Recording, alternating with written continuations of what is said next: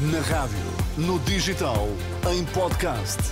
Música para sentir, informação para decidir.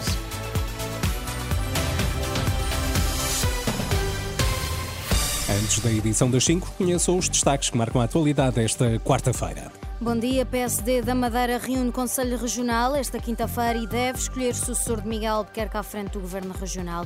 Agricultores entram em protesto daqui por uma hora de norte a sul do país.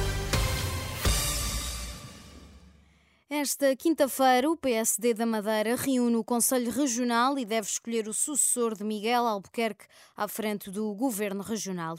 O partido decidiu que vai propor um novo nome ao representante da República que irá formar um novo governo.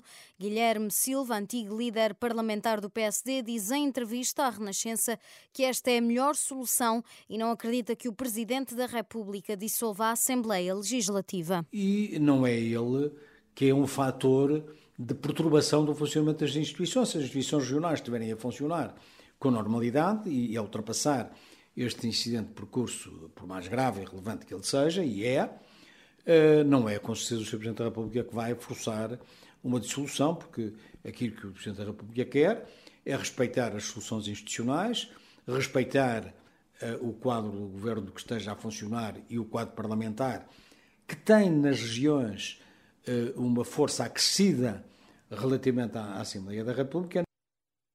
Entrevistado por Manuela Pires, o conselheiro regional do PSD Madeira diz que o representante da República vai ter de aceitar a solução de um novo governo. Daqui por uma hora, os agricultores entram em protesto. Vão estar na rua com tratores de norte a sul do país, reivindicam a valorização do setor e melhores condições. Em causa está uma iniciativa do Movimento Civil de Agricultores. O movimento assegura que as fronteiras vão ser bloqueadas, mas só aos transportes de mercadorias o que levou o ministro da Administração Interna a apelar ao respeito pela lei. Ora, o porta-voz do movimento, António Saldanha, responde a José Luís Carneiro, diz que a manifestação não é contra ninguém em particular. Esta manifestação, todos nós agricultores, é por nós, mas é também por vós, é por todos os cidadãos portugueses. Porque estamos a falar de um, de um tema muito delicado, que é a comida.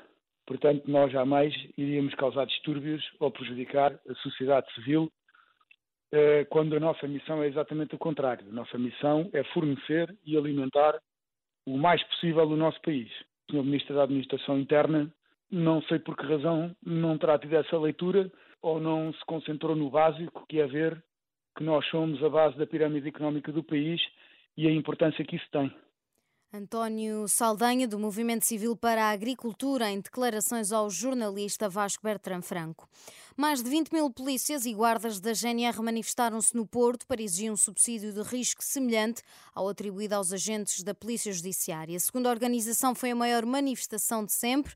O presidente da Associação Sindical dos Profissionais da Polícia, Paulo Santos, afirma que é elucidativo do estado de alma dos agentes. Eu penso que é evidente aquilo que aconteceu em Lisboa e hoje está a acontecer no Porto é elucidativo daquilo que é o estado de alma dos polícias. Era importante o governo não descurar esta mensagem, este alerta, porque começa a ser difícil para as estruturas que organizam, para os sindicatos, para as associações, controlar um estado de indignação tão elevado que é perceptível aos olhos de qualquer um.